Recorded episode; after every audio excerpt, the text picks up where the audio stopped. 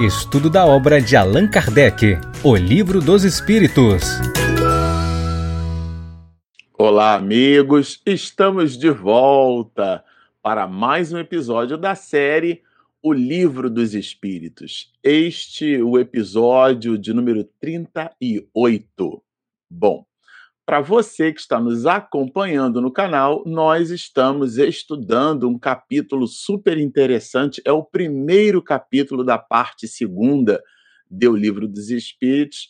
E na manhã de hoje, enquanto a gente produz essa live aqui, é, eu confesso que a gente vai estudar hoje um tema palpitante e ele abrange elementos basilares, inclusive para aqueles de nós que estamos vinculados às atividades de reuniões mediúnicas, por exemplo, nas instituições espíritas, nas casas espíritas. Mas para você que está nos ouvindo pelos nossos instrumentos de podcast, e você também que depois está aqui nos assistindo pelo nosso canal do YouTube, né, Espiritismo e Mediunidade, nós vamos iniciar as atividades da manhã de hoje é, buscando a sintonia benfazeja com mais alto através de uma singela oração.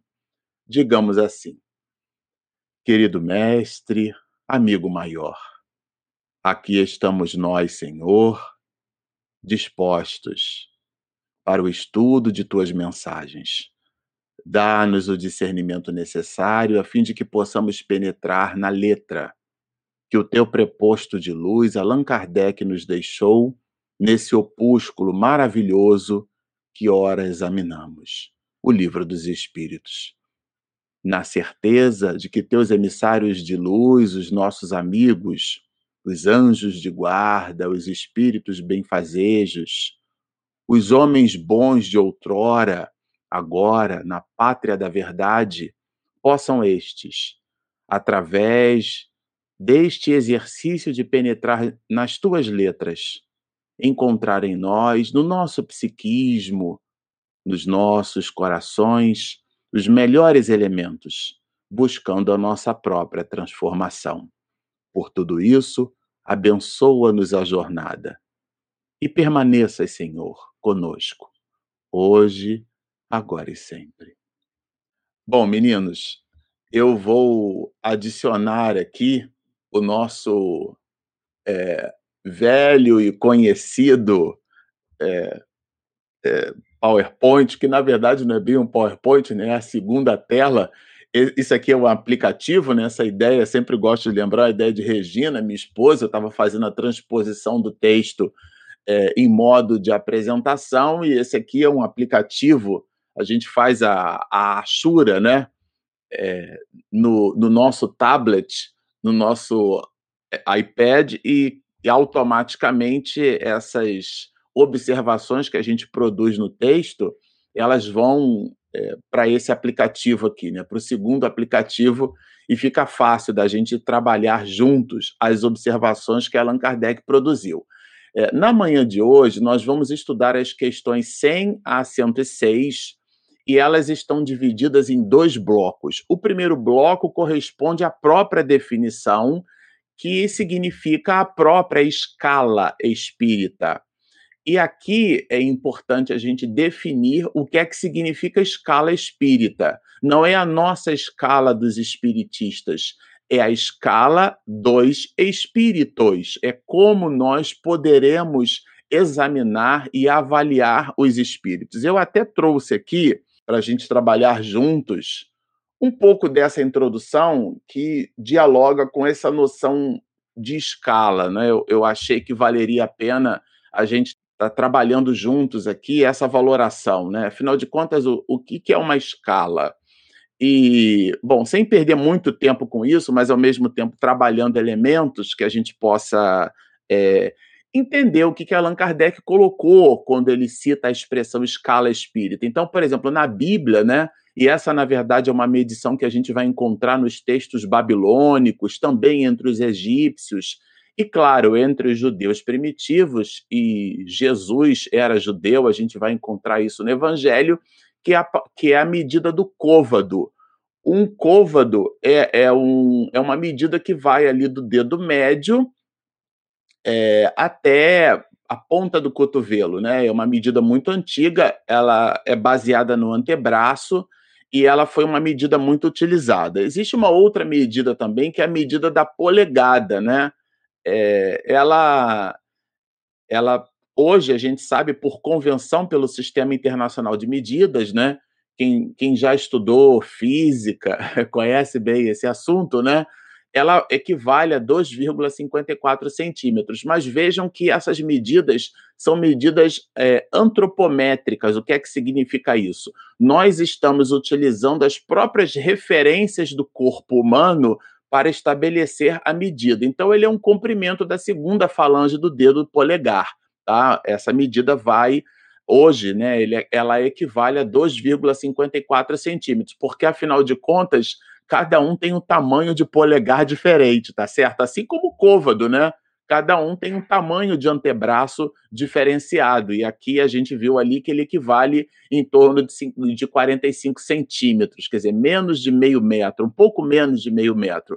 No caso, nós trouxemos, existem várias, medida, várias medidas, nós ficaríamos aqui a manhã inteira falando sobre é, é, esses processos, né? Sobre o Sistema Internacional de Medidas. A gente resolveu trazer um que é bem conhecido, que é o pé. Ah, quantos mil pés um avião está do solo, né?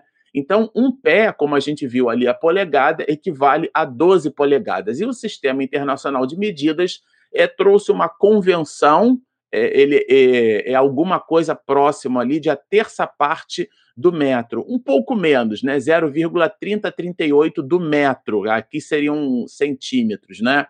E, e, essa é a medida do, do pé. Então, são medidas que, na verdade, a gente acaba fazendo, né? são convenções humanas para que a gente possa fazer essas mesmas representações. Então, isso é importante a gente entender, porque Allan Kardec, quando ele estabelece as medidas, eu vou trazer de volta aqui a imagem, olha quando ele trabalha a escala espírita, ele trabalha uma medida, um elemento de medição. É uma classificação. E essa classificação, que no nosso caso, é, dos elementos que a gente trouxe, ela é baseada na centésima parte do metro, que a gente chama de centímetro ou centímetro, né? Por exemplo, a milésima parte do metro, o milimètro, a gente chama de milímetro. E a milésima parte do milímetro a gente chama, que aliás é uma palavra que vem do grego, né, micra, que é o micrômetro, a milésima parte do milímetro. Daí é que vem, inclusive, a palavra microscópio, né? Bom, então são, são sistemas de medida. Aqui Allan Kardec usou um sistema de medida. A questão de número 100 introduz essa ideia qual foi o sistema que Allan Kardec utilizou para produzir essa medida. E, afinal de contas, que medida é essa? E ele explica logo no início da questão de número 100. Ela se baseia no grau de adiantamento intelecto-moral dos próprios espíritos. Ou seja, ele está falando da gente. Sempre gosto de lembrar se esse livro é o livro dos espíritos, não é o livro dos outros, é um livro nosso, porque afinal de contas nós também somos espíritos. E claro, ele vai trabalhar aqui um conceito muito importante, que essa classificação não é absoluta. Ela possui um uma, ela é relativizada em função do ponto de vista em que a gente efetivamente vai vai mergulhar, né?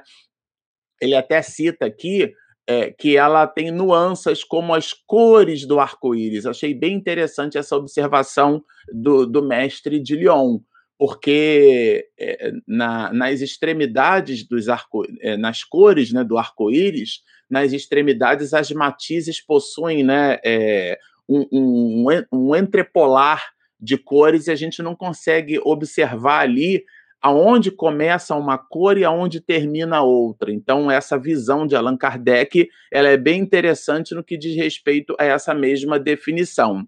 É, então, ela não é, é, é absoluta, não, não é para a gente trabalhar essa definição, vamos dizer assim, a ferro e fogo, né? Então, é, tem um outro elemento que a gente separou aqui, que Allan Kardec fala: os espíritos nenhuma importância ligam ao que é puramente convencional. Eu, eu, eu confesso a vocês que quando eu li isso aqui, eu fiquei pensando assim, nossa, porque ele diz, né? Assim é natural que inquiridos sobre esse ponto, hajam os espíritos divergido quanto ao número de categorias. Ou seja, o, o próprio elemento de, de classificação proposto por Allan Kardec foi, ele mostra aqui, foi objeto de divergência entre alguns é, espíritos. E ele vai citar que isso é, é uma convenção. E essa convenção, de um modo geral, os espíritos superiores não ligam muita importância para essa para essa mesma convenção. Qualquer classificação, vai dizer Allan Kardec, exige método, análise e conhecimento aprofundado do assunto. Isso é importante porque quando a gente trabalha essa questão da classificação, é, se a gente entender que, a depender do ponto de vista de quem analisa a classificação, ela se mostra diferenciada, né? Ele vai citar, por exemplo, é, Tournefort, é, Liceu, é, como sendo alguns dos botânicos que produziram classificação sobre as plantas, mas eles não inventaram as plantas. Eu achei bem interessante essa, esse comentário, né?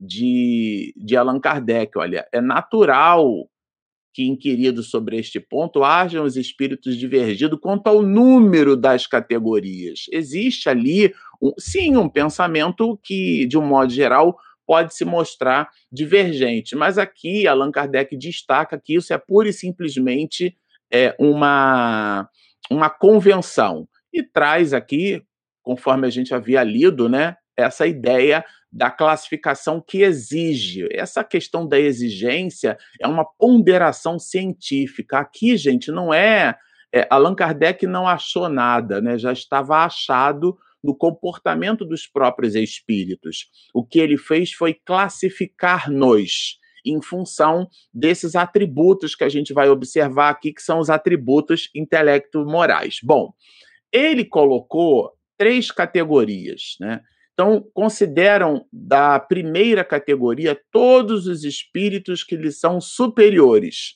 E essa apreciação são os espíritos. É, essa palavra superior ela aparece em, em vários momentos da literatura espírita e a gente precisa diferenciar aqui, né?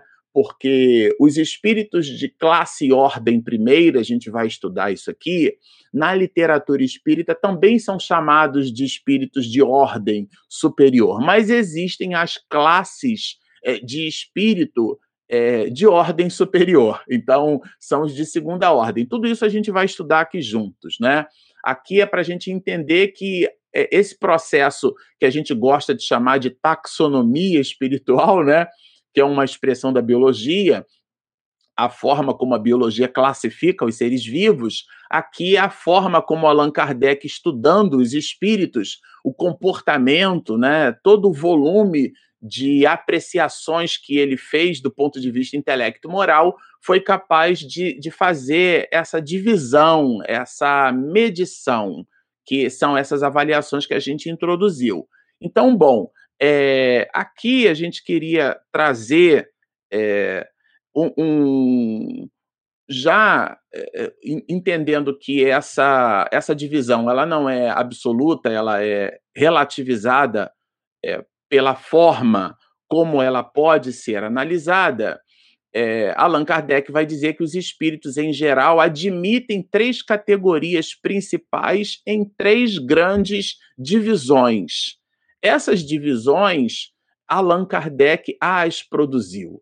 Então, eh, na última, que é a parte inferior da escala, como se fosse a base da pirâmide, né? Estão os espíritos imperfeitos. Essa palavra imperfeição ela é muito importante nessa análise. Por quê? Porque ela tem uma característica principal, que é a predominância da matéria sobre o espírito e a compleição, a inclinação, que ele chama aqui de propensão para o mal, para a maldade, para, é, para as coisas que não estão dialogando com a bondade, né? Seria o contraponto. Já os de segunda ordem o, é o predomínio do espírito sobre a matéria. A gente sempre gosta de lembrar isso aqui no canal, né? Os espíritos de terceira ordem se caracterizam, nós nos caracterizamos, bom, eu vou falar por mim aqui, né?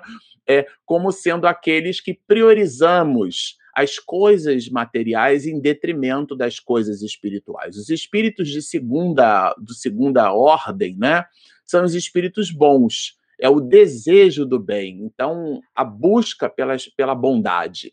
E, e, e, os espíritos de primeira, finalmente, né, primeira ordem, já que ele trabalha aqui dez ordens, e nessas ordens, que ele vai chamar aqui de categoria, essas ordens possuem classes, que é o que a gente vai ver é, na live de hoje, os de terceira ordem, as classes que compõem os espíritos de terceira ordem, que são esses espíritos imperfeitos, né? Então, finalmente, o, o, as de primeira, que compreendem os espíritos puros, eles atingiram mais elevado grau na, na hierarquia suprema da perfeição. A gente não tem nem cognição é, espiritual para, de fato, entender muito o que é que isso significa, mas a gente tem uma referência.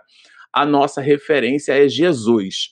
Jesus, a gente já vai estudar isso aqui, e aí, quando eu digo já, é força de expressão, porque ela está na questão 625 do Livro dos Espíritos, e claro, é um clássico entre os espiritistas, né? É, é esse exemplo de perfeição que Deus colocou no seio da humanidade para servir ao homem de guia e de modelo. E dentre todos os, os seres que desfilaram sobre as idiosincrasias humanas por sobre a face da terra, Jesus é o modelo e guia, né?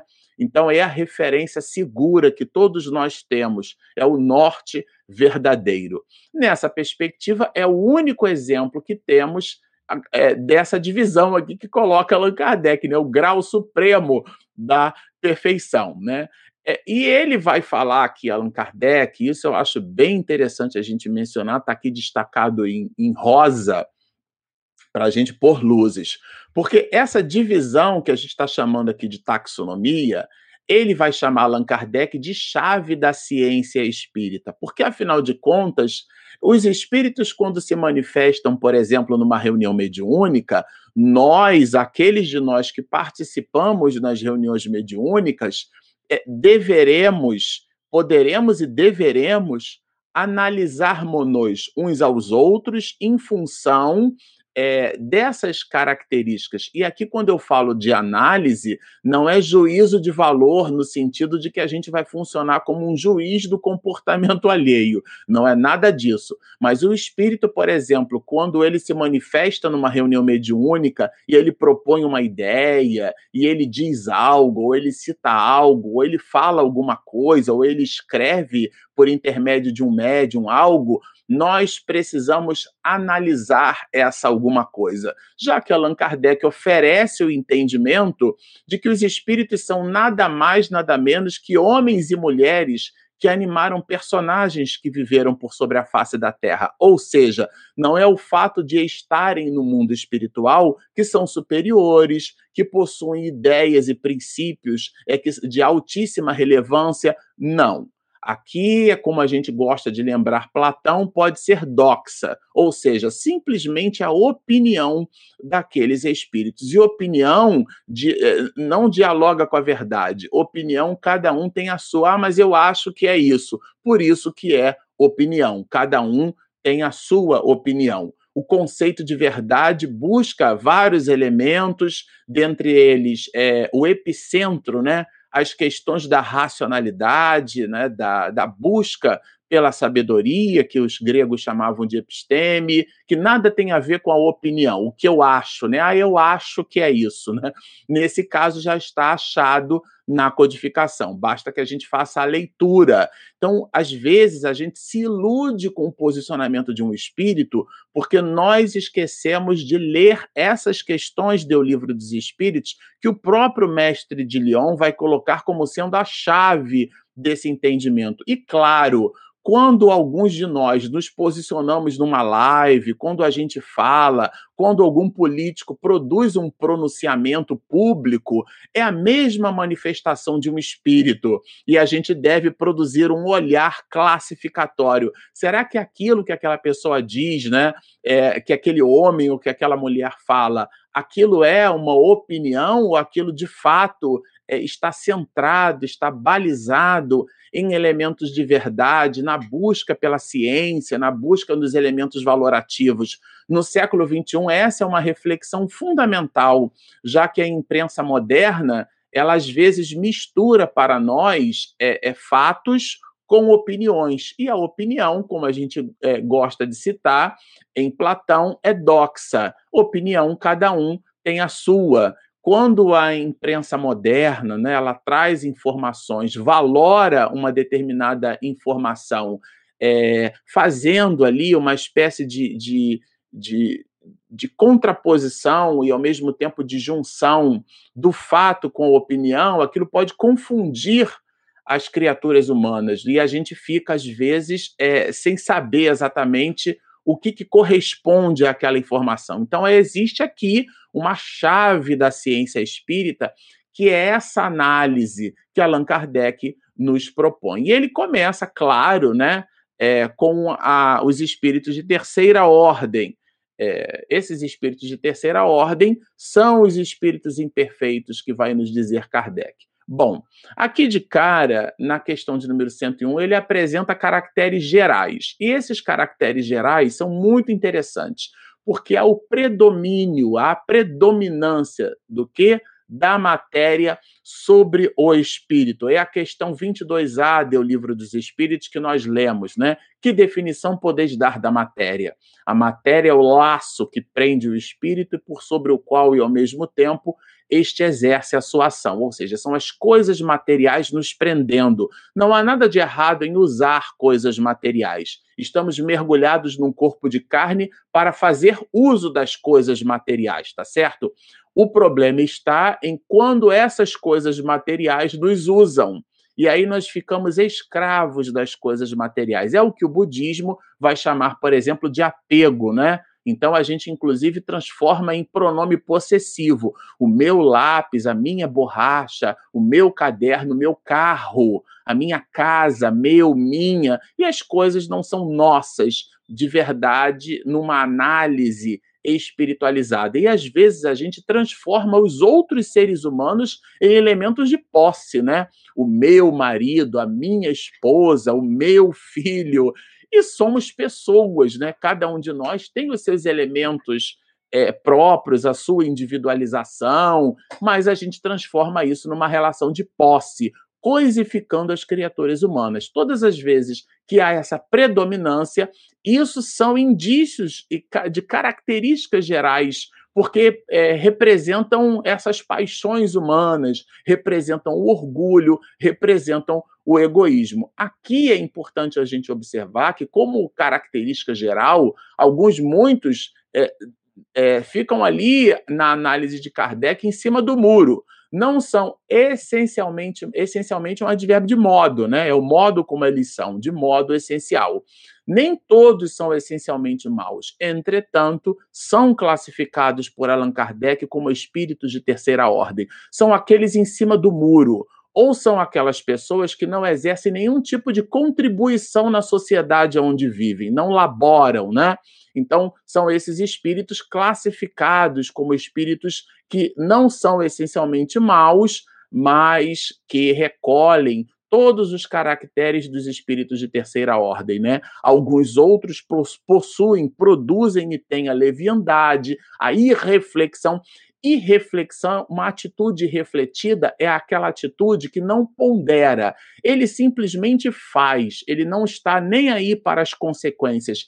É aquilo que Delfina de Girardin, no Evangelho segundo o Espiritismo, vai chamar dos problemas reais, né? a consequência real né, das coisas está é, efetivamente não no ato em si, né, mas do, no desdobramento. Então, os espíritos irrefletidos, eles não ponderam, né, que é uma expressão muito aristotélica, eles simplesmente agem. Outros aqui, ao contrário, se comprazem com o mal, eles se rejubilam com o mal eles realmente gostam de ser é, de serem esses espíritos maus, né? Então, e, e, sobretudo quando eles têm ocasião de praticar essa maldade, eles entram assim, se rejubilam por possuírem essa condição, o ecossistema que se mostra ali plenamente favorável, né? Agora, vejam, a inteligência, isso aqui nos chamou bastante atenção. Ó. A inteligência pode achar é, achar-se neles aliada à maldade ou à, à malícia. O que é que significa isso? Aqui é bem interessante, porque a inteligência não é essencialmente um atributo dos espíritos bons. Os espíritos de terceira ordem, vejam, isso aqui é uma classificação geral de Allan Kardec. A inteligência, a acuidade intelectual não é sinônimo de progresso moral. Está bem descrito aqui, já que essa inteligência ela pode estar associada, ligada, aliada, como diz o texto aqui, né? à maldade ou à malícia. Então, é a acuidade intelectual sendo utilizada, sendo canalizada para a maldade, para a produção da, da fustigação, vou usar uma expressão que o nordestino usa muito, né? A fustigação das criaturas humanas, né? Ou é, esses elementos de malícia, passar as pessoas é, é, para trás, né? Então, que o mundo corporativo é, plenamente exerce essas posições são análises que a gente precisa é, ficar muito atento, né? Muito embora, olha, seja porém qual for o grau que tenha alcançado de, de desenvolvimento intelectual. Vejam que, de novo, aqui Allan Kardec faz questão de fazer uma espécie de dissociação. É, os elementos intelectuais do progresso da alma não dialogam com categorias de valoração a ideia da, dessa escala espírita ela não está essencialmente ligada à evolução intelectual, já que essa inteligência, essa evolução intelectual pode estar vinculada, associada à maldade, à malícia e todo o volume de comportamentos que não dialogam com a bondade. E eles, claro, possuem conhecimentos restritos, mas vocês vão perceber mais adiante que esses conhecimentos restritos, esses espíritos, por não terem assim é, preocupação com a verdade, eles simplesmente falam aquilo que pensam e é, é, é a doxa de Platão e a gente precisa ficar muito atento para a gente separar uma coisa da outra, né? E, agora, aqui é bem interessante, eu destaquei, porque essa linguagem de que se utilizam os espíritos, elas vão revelar sempre a, o seu caráter, é a forma como a gente se expressa, né? Então a gente observa nos dias de hoje que alguns, muitos de nós apelamos para o grotesco, para o, para o palavrão. O palavrão é o grunhido do século XXI. Então a gente, alguns utilizam determinadas expressões é, chulas como vírgula, né? Como se fosse uma pausa entre um elemento e outro, porque no final das contas a gente quer ou pensa ou gostaria de impressionar pelo grotesco, a gente quer impactar. Então, é, uma pessoa, por exemplo, com baixo repertório, ela certamente ela vai buscar impressionar fazendo apologia a orientação, a opção sexual dessa ou daquela pessoa, a posição em que aquela pessoa vive, vive né, no Brasil, se é nordestino, se não é, fazendo é, piada ou gracejo com essa ou, ou, ou, aquela origem, quem é português, quem é holandês, quem é americano, enfim são, são e, e, alguns muitos se riem disso, e a gente estabelece um vínculo de sintonia que fala bastante dessa linguagem, né? Isso aqui, diz-nos Allan Kardec, vai sempre revelar o nosso caráter. Esses espíritos, claro, eles sofrem porque conservam é, nos escaninhos mais profundos de sua alma essa percepção dos sofrimentos que viveram nas vidas anteriores. E eles sofrem verdadeiramente, né? E porque são espíritos maus, querem que outros sofram com ele. Bom, aqui, é, é, essa é a introdução para a gente entender o que são os espíritos de terceira ordem. Ele vai trabalhar aqui cinco grandes classes que a gente vai mostrar para vocês que classes são essas. A primeira delas é dos espíritos impuros. Esses espíritos né, são inclinados ao mal. E as preocupações desses espíritos, as preocupações, olha só, de que fazem objeto, as suas atenções são vinculadas a essas ações. Como espíritos, claro, dão conselhos pérfidos. E aqui, quando a gente fala como espíritos, a gente precisa analisar que uma criatura encarnada também é um espírito. Então eu vou resgatar a ideia de que se você assiste alguém produzindo um determinado pronunciamento, uma figura pública, aqui aquela pessoa pública, aquele personagem é um espírito. E a gente precisa entender, buscar, perceber se aquela opinião, né, aquele elemento de doxa, se ele simplesmente carrega intenções de verdade ou busca é, estabelecer conselhos pérfidos, né? E eles, ou seja, se sopram aqui, ó, se sopram a discórdia e a desconfiança. Porque existem informações que elas perturbam a sociedade mundial. E, e algumas pessoas se ligam a essas, se vinculam a esse tipo de, de pronunciamento, de embate, de debate, né? São homens, né? Porque eles se vinculam aos homens de caráter bastante fraco, porque são as pessoas que assimilam tudo, engolem tudo, tudo que é tudo que é falado, elas admitem como verdadeiro, né? É, e aí acabam sendo induzidas, né? À perdição, como vai dizer aqui é, Allan Kardec, né? Esses espíritos, certamente, eles, eles se dão a conhecer pela linguagem. E essa trivialidade ou grosseria das expressões, como dissemos, é um elemento essencial na análise desses espíritos, né? E as suas comunicações, claro, são sempre cercadas de muita baixeza, né? São espíritos baixos, né? E, e eles é, são classificados aqui. Allan Kardec resgata uma visão mitológica da sociedade mundial pelos nomes de demônios, de maus gênios, de espíritos maus, né? Essa visão do demônio que a gente herdou muita relação mitológica do fogo do inferno pelo paganismo, né? É, aqui, é, mitologicamente falando, fica, ficam representados esses espíritos como a ideia do demônio, que hoje a comunidade espiritista gosta de chamar de obsessor. Eu sempre gosto de lembrar também que o obsessor é um amigo nosso, é aquele a quem nós traímos a confiança em existências transatas e agora eles se nos mostram vinculados ao nosso psiquismo para cobrar de nós aquela confiança que nós construímos em relações anteriores. Portanto, não são demônios.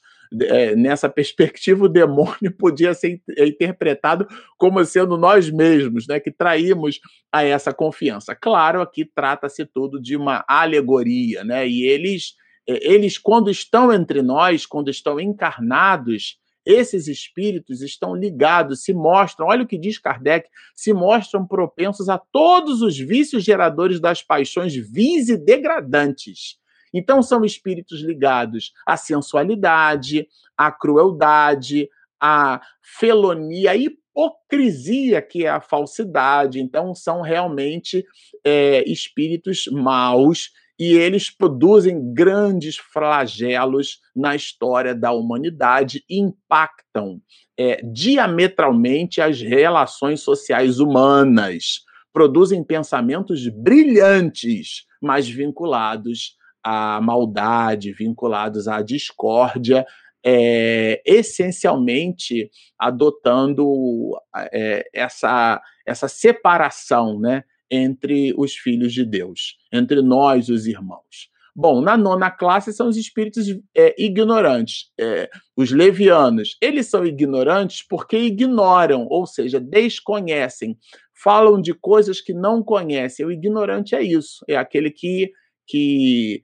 tem essa postura irrefletida que a gente viu ali na definição de Allan Kardec, ou seja, é, falam sem refletir, né, sem pensar, sem medir, sem avaliar, né? Então, metem-se em tudo.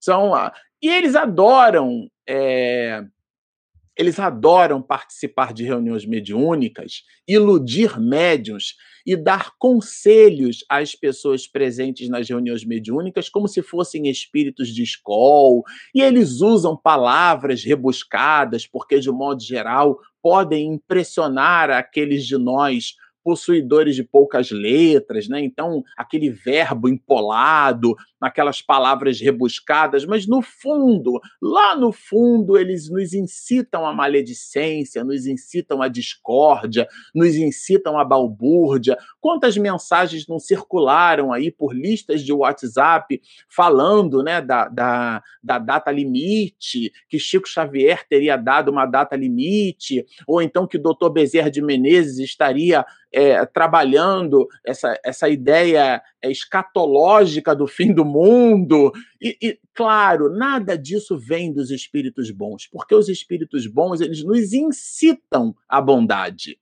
todas as mensagens que nos incitam a essa, a essa a uma certa angústia, uma certa atitude irrefletida, no sentido de que, nossa, meu Deus, então o mundo está perdido, então nós estamos assim, que nos afastam da ideia e do pensamento de que somos e estamos governados por Jesus, né? Existe uma pleiade de espíritos superiores iluminares que estão orientando a bondade que, que se fará por sobre a face da terra, quando essa mensagem nos faz é, buscar uma outra linha de pensamento agnóstica essa primeira, essa mensagem, portanto, esse espírito é um espírito dessa classe, tá certo?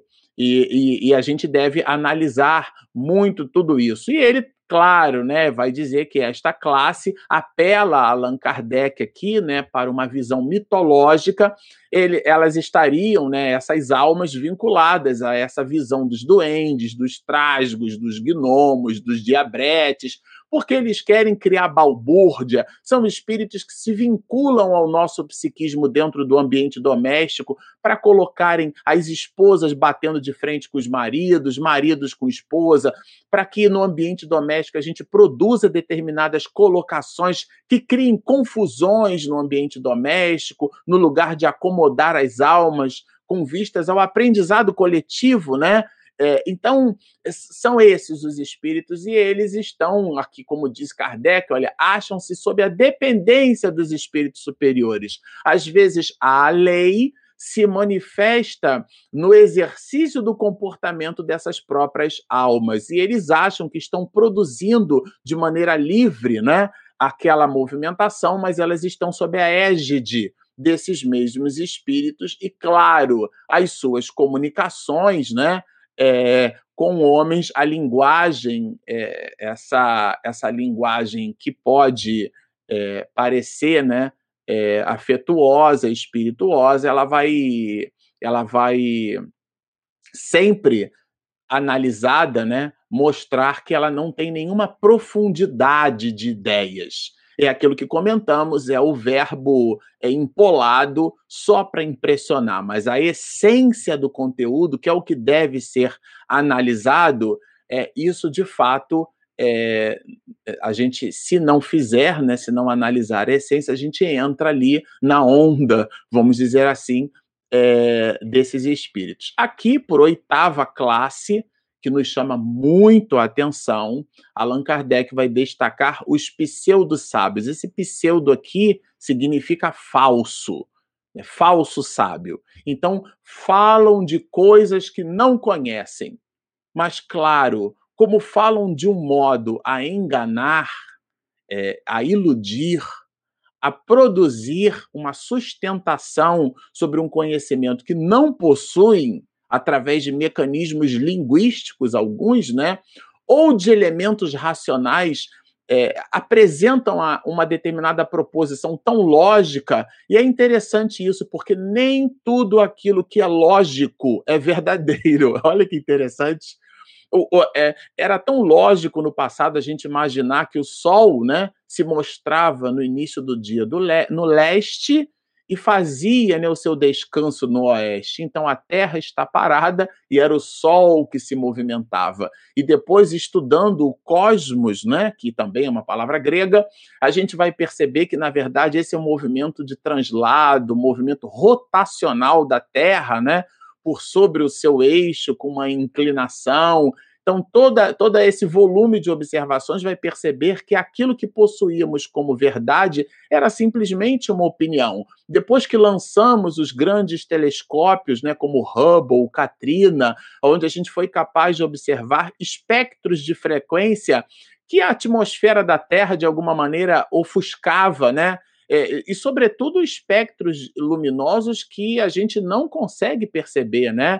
O ultravioleta, o, o infravermelho, os sinais de rádio, e, e e a gente pôde mapear o, o, o, universo e continuamos fazendo isso, aquilo que a gente chama de universo visível, né? Aquilo que o feixe visível já foi capaz de nos impressionar. Então a gente vai mudando de opinião portanto, construindo elementos de verdade em função da, da nossa capacidade analítica né, maior. Esses espíritos não têm compromisso com nada disso. Eles nos iludem, ou melhor, buscam nos iludir. Só que olha só que interessante: tendo realizado alguns progressos sobre de diversos pontos de vista, isso aqui é muito perigoso, porque a linguagem deles aparenta um cunho de, de seriedade, de natureza a iludir com respeito às suas capacidades e luzes. Então, eles se servem do, do, pouco conhecimento que possuem para nos iludir. Então, Allan Kardec vai dizer assim: olha,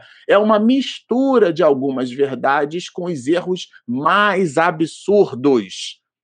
E eles, claro, estão presentes em muitas das reuniões mediúnicas, em muitas das sociedades humanas, porque não sejamos ingênuos, essas comunicações não se fazem só à mesa numa reunião mediúnica. Elas estão presentes nos nossos instrumentos modernos de comunicação, no Instagram, no YouTube, numa live como essa. Por isso que a gente traz aqui o elemento do livro a nossa referência, o Marcelo Show não acha nada, já está achado na codificação. Mas esse tipo de pensamento ele está presente hoje em textos no, no, no, no Instagram, em fotos, porque afinal de contas uma foto é um elemento de comunicação.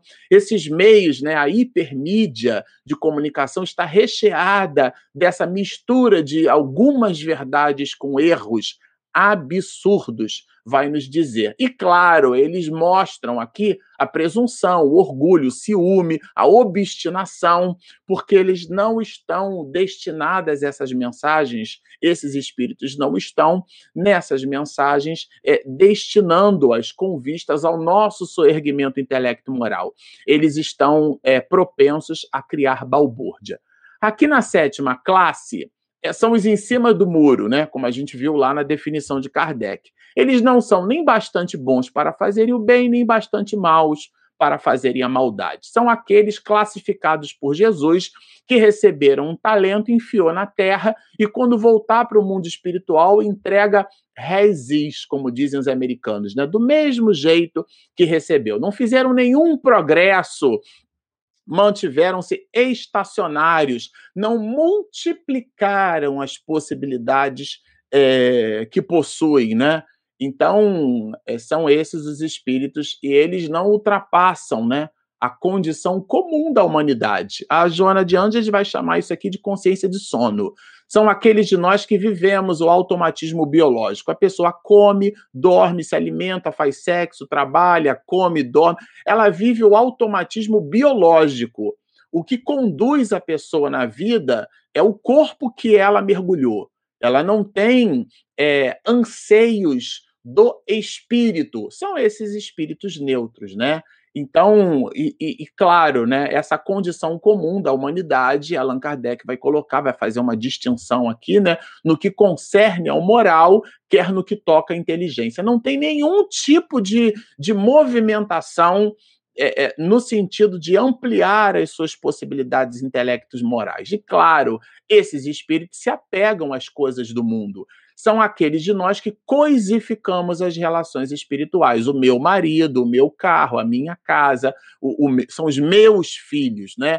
E claro, quando a gente acha que as coisas são nossas, que as pessoas também são coisas e que, portanto, são nossas, nós achamos que as perdemos quando desencarnam. Só que a gente perde um lápis, uma borracha. As pessoas morrem ou desencarnam e, claro, continuam vivas. Mas como a gente tem uma relação de apego, isso, lembrando o budismo, certamente levará ao sofrimento. Aqui na sétima classe, né, são esses espíritos batedores e perturbadores. É bem interessante porque Allan Kardec vai dizer que é, é, é ele vai dizer assim, né? Propriamente falando, eles não são exatamente uma classe, ou seja, todas as classes de espíritos de terceira ordem têm um pouco dessa ideia do perturbador, né? Ele vai dizer assim, ó, podem caber em todas as, as classes da terceira ordem, tá? E eles, é, eles possuem uma manifestação que estão vinculados aos efeitos sensíveis e físicos. E eu gosto aqui de trazer que os efeitos sensíveis e físicos do século XXI podem ser ca caracterizados por uma imagem no Instagram. Hoje eu estou apelando aqui para as mídias sociais, tá certo? Num, num por exemplo, aqui estamos em São Paulo, né, a terra de Paulo de Tarso, gravamos e expedimos esse, esse material aqui no Brasil, é, mas a gente imagina, num país de mais de 13 milhões de desempregados, a gente não percebe a angústia da sociedade humana refletida, por exemplo, nas fotos que são colocadas no Instagram. Todo mundo é bonito, todo mundo é saudável, todo mundo é inteligente.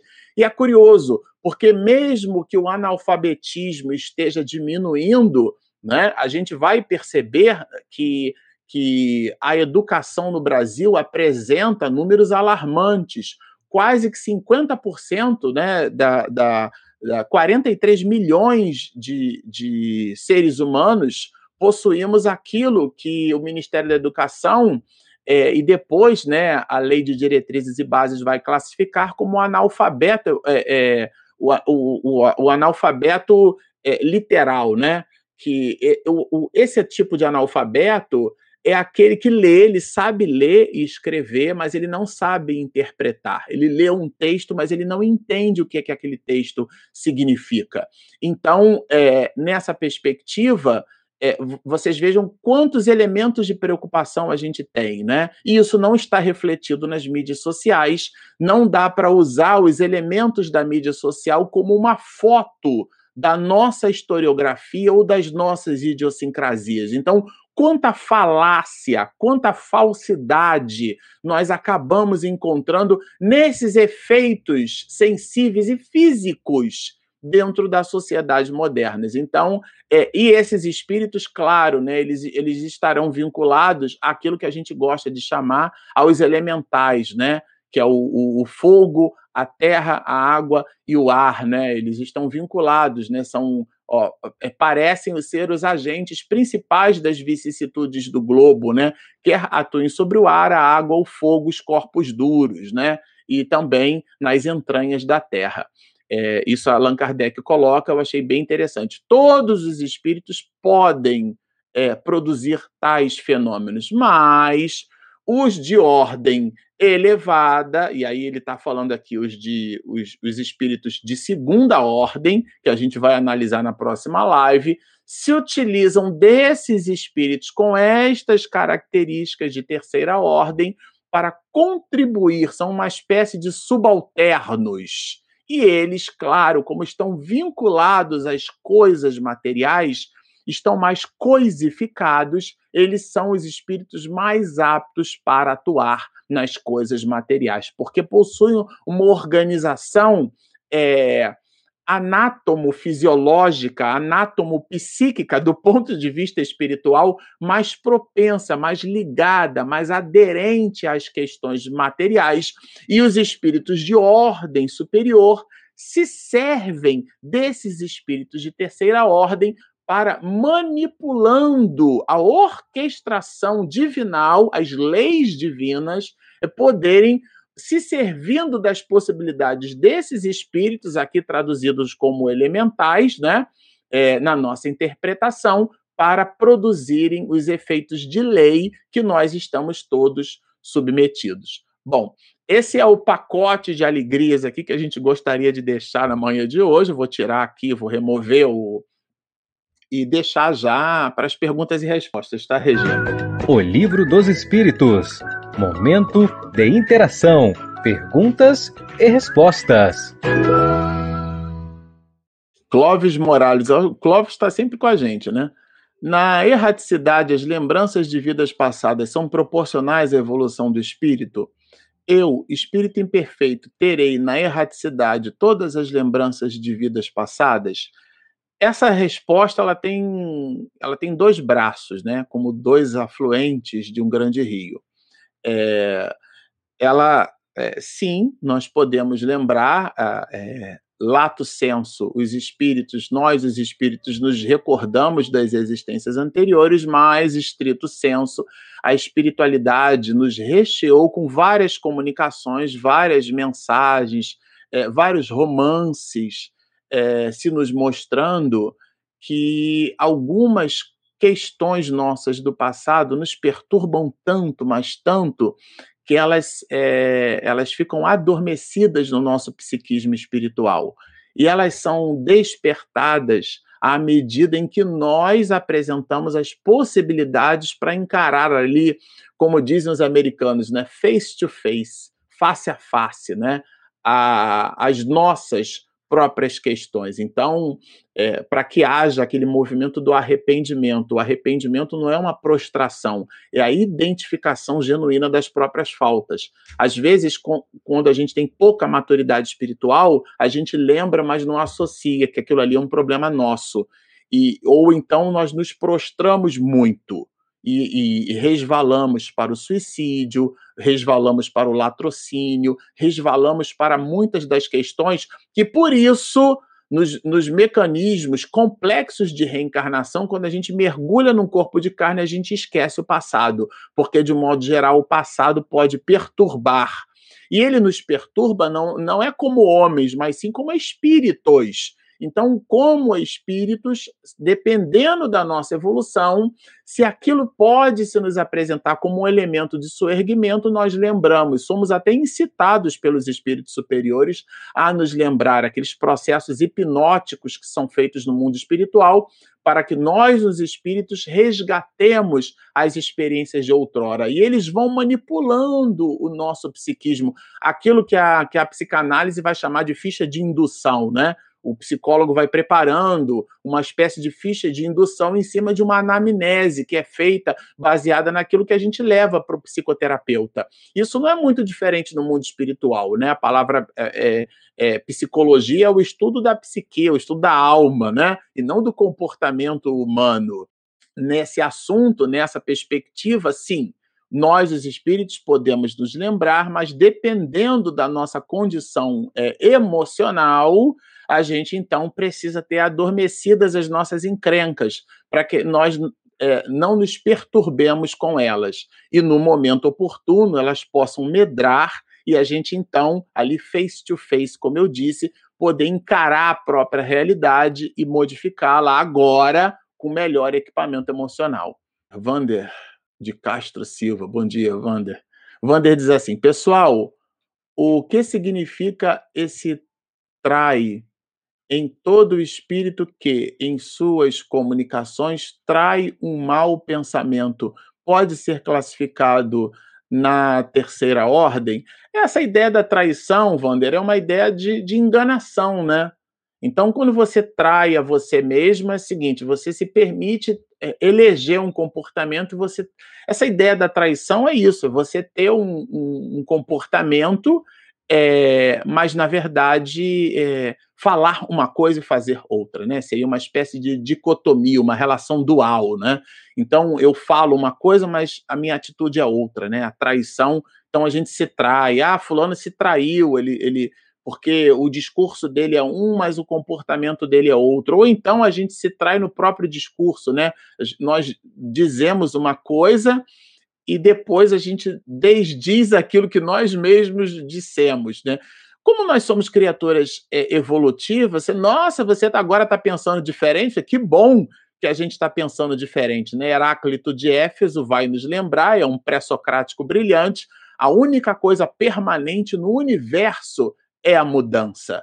Claro, nós mudamos o tempo inteiro. Logo, nós podemos mudar a nossa concepção.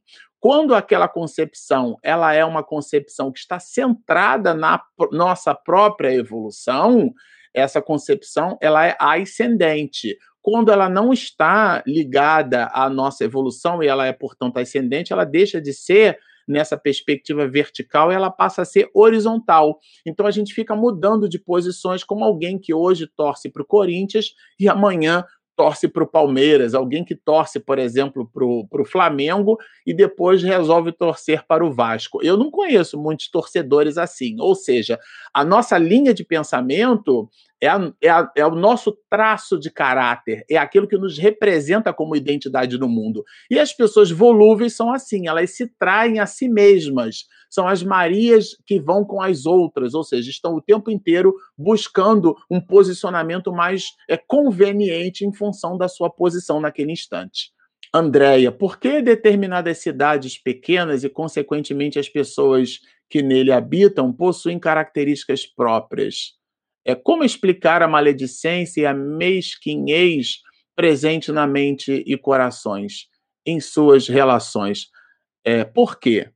É, veja, né, é, Andréia, a gente acabou de ver o porquê, né? Allan Kardec traz nos espíritos de terceira ordem é, cinco classes relevantes. Somos aqueles de nós é, vinculados às coisas. Então a gente coisifica as criaturas humanas. Quando nós achamos que, por exemplo, que um mendigo é um, é um artefato na via pública perturbando a paisagem na economia social, a gente não entende que ali há um ser humano.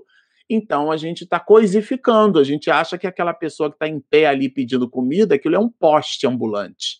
Quando a gente não for capaz de observar os outros como criaturas humanas, é, nós estaremos o tempo inteiro nos propagando como religiosos, mas desfilando a nossa mesquinhez. Entre os religiosos, inclusive, somos aqueles de nós ditos por Jesus hipócritas, por fora caiados de branco, mas por dentro todo podridão. É o caixão, né? Que lá por dentro tem um corpo lá em estado de putrefação, o nosso íntimo podre.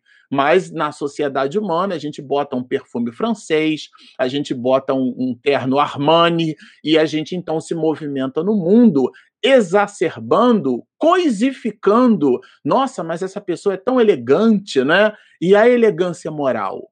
que ela não se traduz em roupas, não se traduz em acessórios externos. Enquanto nós estivermos pensando assim, estaremos todos vinculados à mesquinhez. Isso não é um privilégio ou uma característica dos outros, é uma análise íntima própria. Somos 7 bilhões e 600 milhões de habitantes mais, cheios dessas idiosincrasias. A análise é coletiva e num, num determinado ponto de vista bem individual. Eida Regina, pode-se dizer que as fake news é, provém dos espíritos impuros? Ah, certamente, né? Aliás, há quem diga, né, alguns sociólogos, né, dizem que se, se é fake não pode ser news, né? Essa ideia da novidade, por exemplo, o próprio evangelho vem de evangelium, né?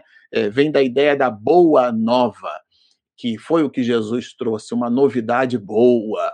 Então, nem tudo aquilo que é novo é bom. Isso, isso já ficou é, até se transforma na sociedade do século XXI, quando a gente carrega essa ideia da inovação, é, que numa certa perspectiva dá um, até um certo incômodo, né? Tudo a gente bota na conta da inovação. E os nossos alicerces a gente acaba esquecendo, os nossos elementos fundamentais, a nossa fundação.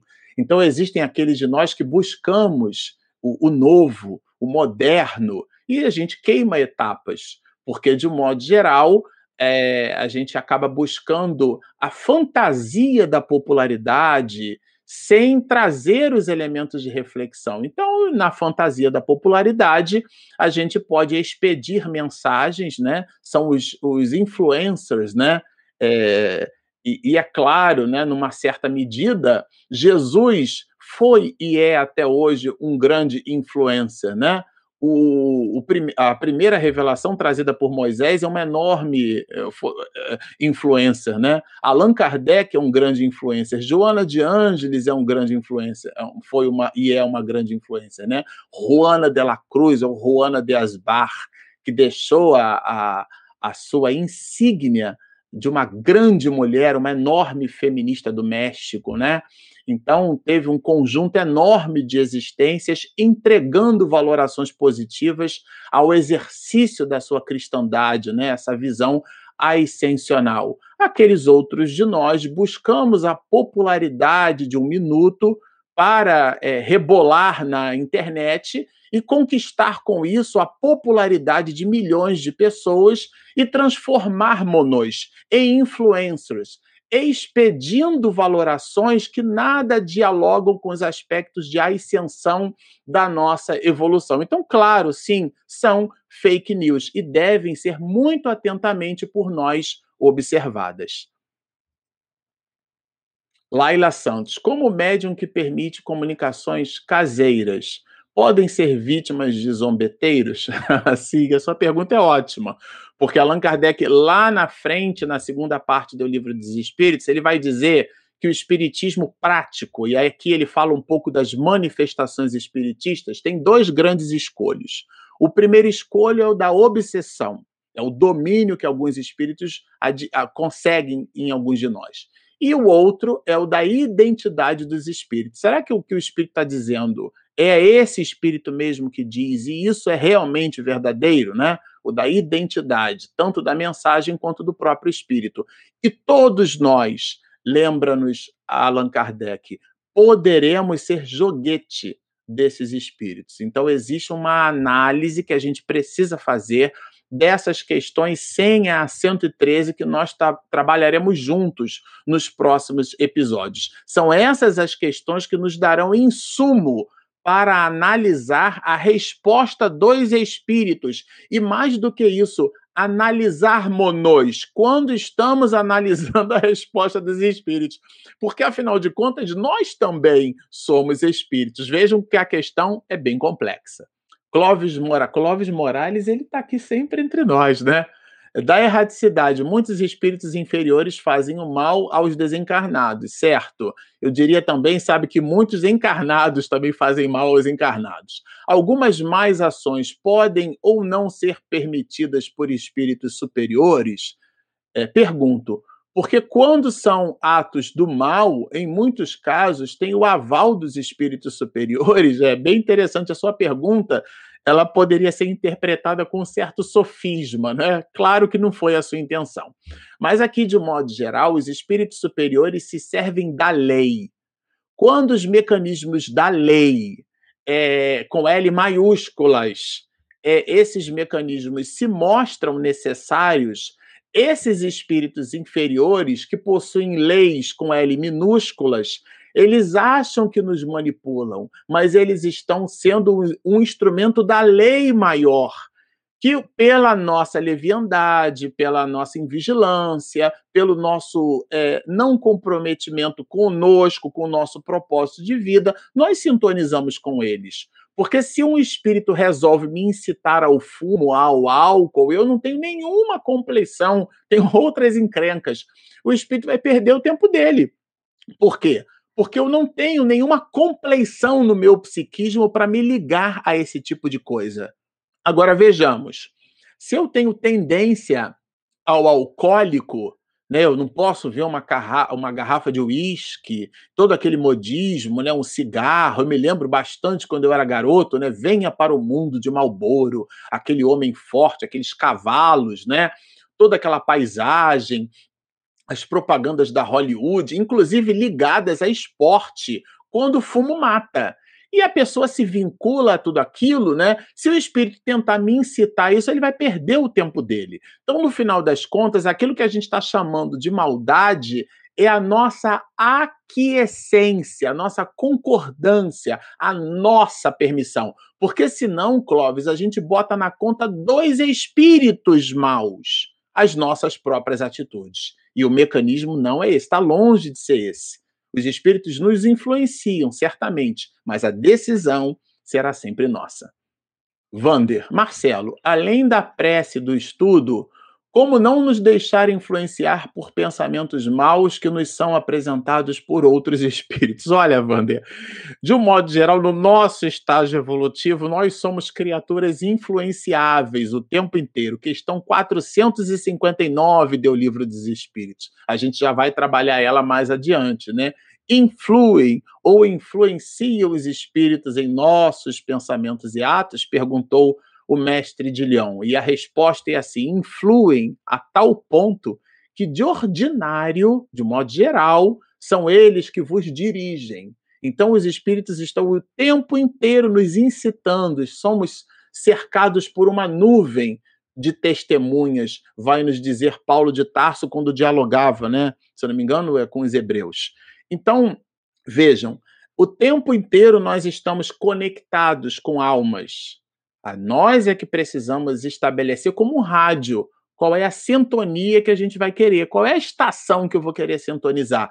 Mas sabe, Wander, no nosso estágio evolutivo, a gente não tem condição de impedir que um pensamento se nos chegue à mente. O que a gente tem é a obrigação de impedir que esse pensamento faça ninho, como se fosse um passarinho que pousa na nossa cabeça e a gente deixa ele ali. E aí ele faz ninho. Não. Aí a gente, opa. Então o mecanismo é todas as vezes que a gente perceber que um pensamento mal, que um pensamento ruim, ele se nos apresenta, e no nosso estágio evolutivo isso acontece, a gente faz ó, a troca.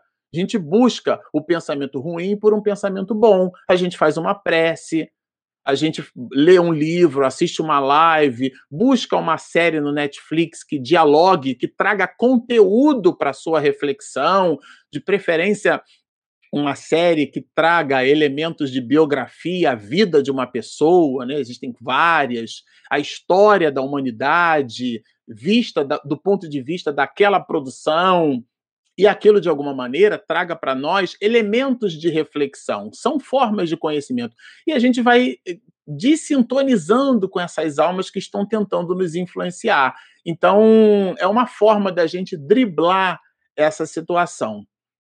Natália, qual o nosso papel, barra, o que podemos fazer para ajudar os espíritos inferiores? Ajudarmos a nós mesmos, né, Natália? Podemos levar é, informação aos ignorantes, mas o que fazer em questão dos que têm conhecimento e continuam optando é, pelo mal? A sua, a sua pergunta é bem interessante e ela vai respondida por Allan Kardec na, na obra O Livro dos Médiuns, quando ele trata lá na primeira parte da prova da incredulidade. A pessoa não acredita. Então a gente deixa, né? Porque afinal de contas o despertar da alma é da alma. Nós não produzimos bondade em ninguém. Por isso que a palavra educação é tirar de dentro aquilo já está dentro da alma. Inclusive, deu a, a, a, Platão e Sócrates a ideia da teoria da imanência, né? Aquilo está dentro de nós, né? Então, nessa perspectiva, nós não ensinamos nada a ninguém, a gente desperta no outro essa, essa valoração, é, esse eureka, né? Que, que os gregos diziam. Né? Então, nessa perspectiva, é, a gente mostra no nosso próprio comportamento, no diário, porque afinal de contas nós somos também espíritos inferiores. Numa certa medida, num claro escuro, cada um de nós recolhe elementos de bondade e também elementos de maldade, né? Nós ainda somos muito egoístas, muito etnocêntricos, nós ainda somos muito preconceituosos, nós ainda achamos que a nossa religião ou as nossas crenças são aquelas mais verdadeiras, são as que salvam, que a nossa opinião é sempre a mais correta, que o outro está sempre errado. Então vejam que nós nos colocamos no centro de todas as coisas. E a ideia de Jesus é trazer o exercício do amor, é o outro como o centro das nossas próprias realizações. É aquilo que em geometria básica a gente chamaria de baricentro, que é o centro de uma figura geométrica. E dependendo da relação de, é, é, dentro do, do, do, do polinômio que é uma figura geométrica, Cada um de nós possui seu baricentro. O centro de uma figura geométrica, por exemplo, com três lados, é diferente de uma figura geométrica com seis lados, né? Ou com 20 lados, que é o caso de um ecosaedro. Então, dependendo de, da figura, ou seja, das características, cada um de nós tem a sua centralidade, cada um de nós tem a sua valoração, a sua forma de ver e sentir o mundo. Então, e a gente precisa fazer esse exercício da indulgência, de entender o outro conforme o outro é, e não buscar nesse exercício um mecanismo etnocêntrico de perceber o outro como sendo inferior a nós. É fiz-me fraco para os fracos para ganhar os fracos. Fiz-me tudo para todos, para por todos os meios chegar a salvar alguns. Paulo de Tarso. Então, essa ideia do inferior e do superior a gente deve fazer o exercício, sabe, Natália, de se distanciar um pouco dela. A gente deve se enxergar na horizontalidade das nossas próprias relações. Dirana, Dirana está sempre com a gente. Bom dia, Dirana. Como diz Kardec, os espíritos nos influenciam muito, mais do que imaginamos. Portanto, orai e vigiai. É isso, Showa? É. É isso, Dirana. É, orar e vigiar. Lembrando que arar é orar, né? O que é que significa isso? Essa é uma expressão de Divaldo Franco.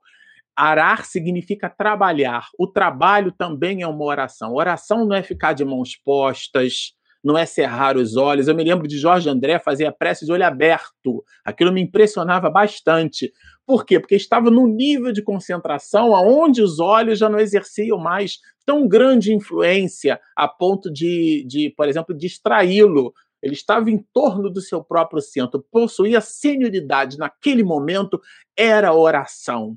E a gente percebe as pessoas na, nas instituições, sala de aula, né? entra um aluno atrasado, todo mundo para de prestar atenção no professor e olha para trás para ver o aluno chegando atrasado. Se cai um objeto no chão, todo mundo olha. Nós somos muito distraídos, não temos muita centralidade das nossas próprias ações. E a oração, que é abrir a boca da alma, e isso também é possível ser feito através do trabalho. Esse elemento, sabe, Dirana, onde a gente consegue ficar concentrado. Nessa perspectiva, vou simplificar. Quando você está fazendo arroz durante o almoço, você está orando. Você está arando, portanto, trabalhando, está se concentrando, porque aquela atividade doméstica ela tem o benefício de proporcionar alimento a, dentro do ambiente familiar. É que às vezes a gente sofistica muito as coisas e são as, as questões comezinhas, né, as questões pequenininhas do dia a dia, são elas que nos engrandecem e são através delas que a gente deve buscar o nosso engrandecimento moral. Dirana, muito obrigado, a sua questão foi realmente sensacional. É, eu sempre gosto quando vocês produzem perguntas, a gente realmente fica muito contente. É, é ótimo, né? Quais os dias das aulas? Bom, eu vou dizer a você que eu por acaso, agora eu estou fazendo um curso de docência em filosofia, mas eu não sou professor. Então aqui não são exatamente aulas, né? São trocas de ideias, nós somos entusiastas da doutrina espírita e a gente divide aqui com vocês as impressões de Allan Kardec. Mas nós temos todos os sábados o encontro às 9 horas da manhã, onde a gente estuda sistematicamente a obra o Livro dos Espíritos. E a gente tem também outras. É, outras lives, como por exemplo as segundas-feiras, que a gente estuda a obra no rumo do mundo de regeneração, e as quartas, onde a gente traz sempre um convidado muito interessante para pôr luzes de reflexão, é, somando aí ao nosso cotidiano. A última pergunta, que é da Maria é, Erilene. Oi, Maria, tudo bom? É, quando nos pegamos com pensamentos negativos persistentes, sei exatamente o que, é isso, viu, Maria? Mesmo que não os queiramos, estaríamos, de certa forma, sendo obsidiados?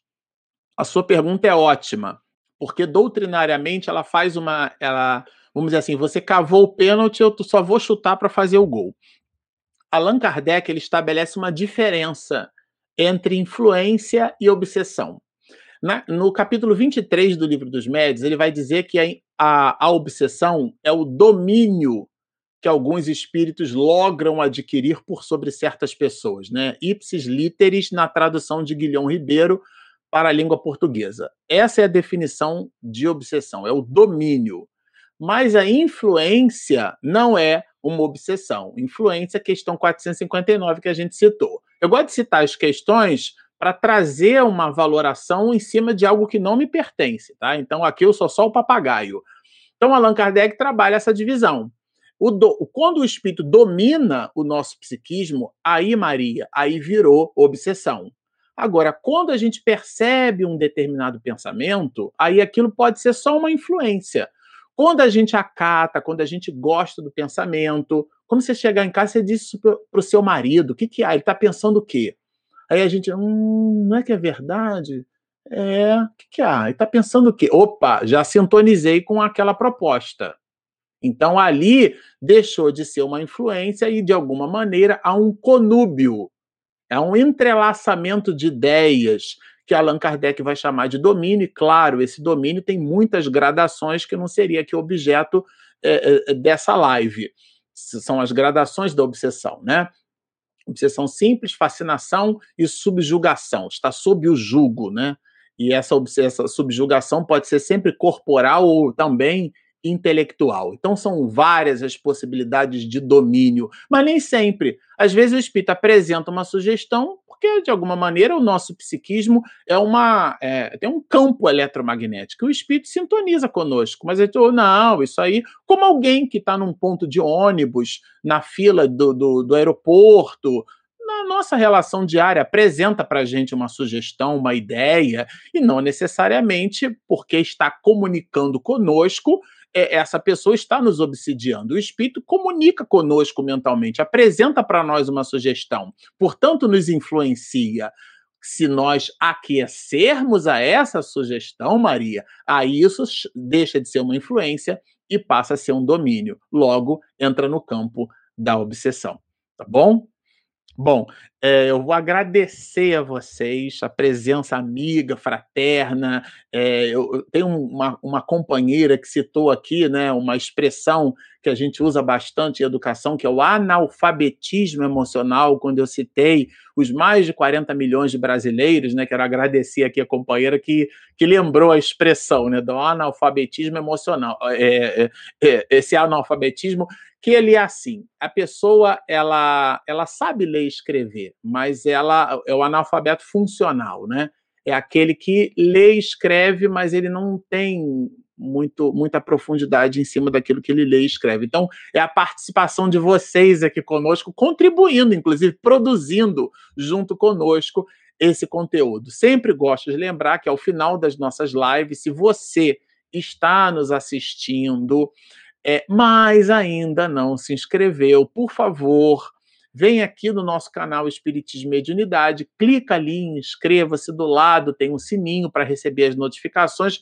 E uma coisa muito importante que eu vou pedir: clica no joinha, porque ajuda o motor do YouTube a nos encontrar, a encontrar esse conteúdo de Allan Kardec para as outras pessoas que estão pesquisando na rede mundial de computadores. Ajuda demais se vocês derem o seu like, né? Então, a gente gosta sempre de reforçar é, que a gente também tem um aplicativo, então fica o lembrete. Baixem o nosso aplicativo, inscrevam-se no nosso canal, sigam-nos e muita paz. Faremos então a nossa oração.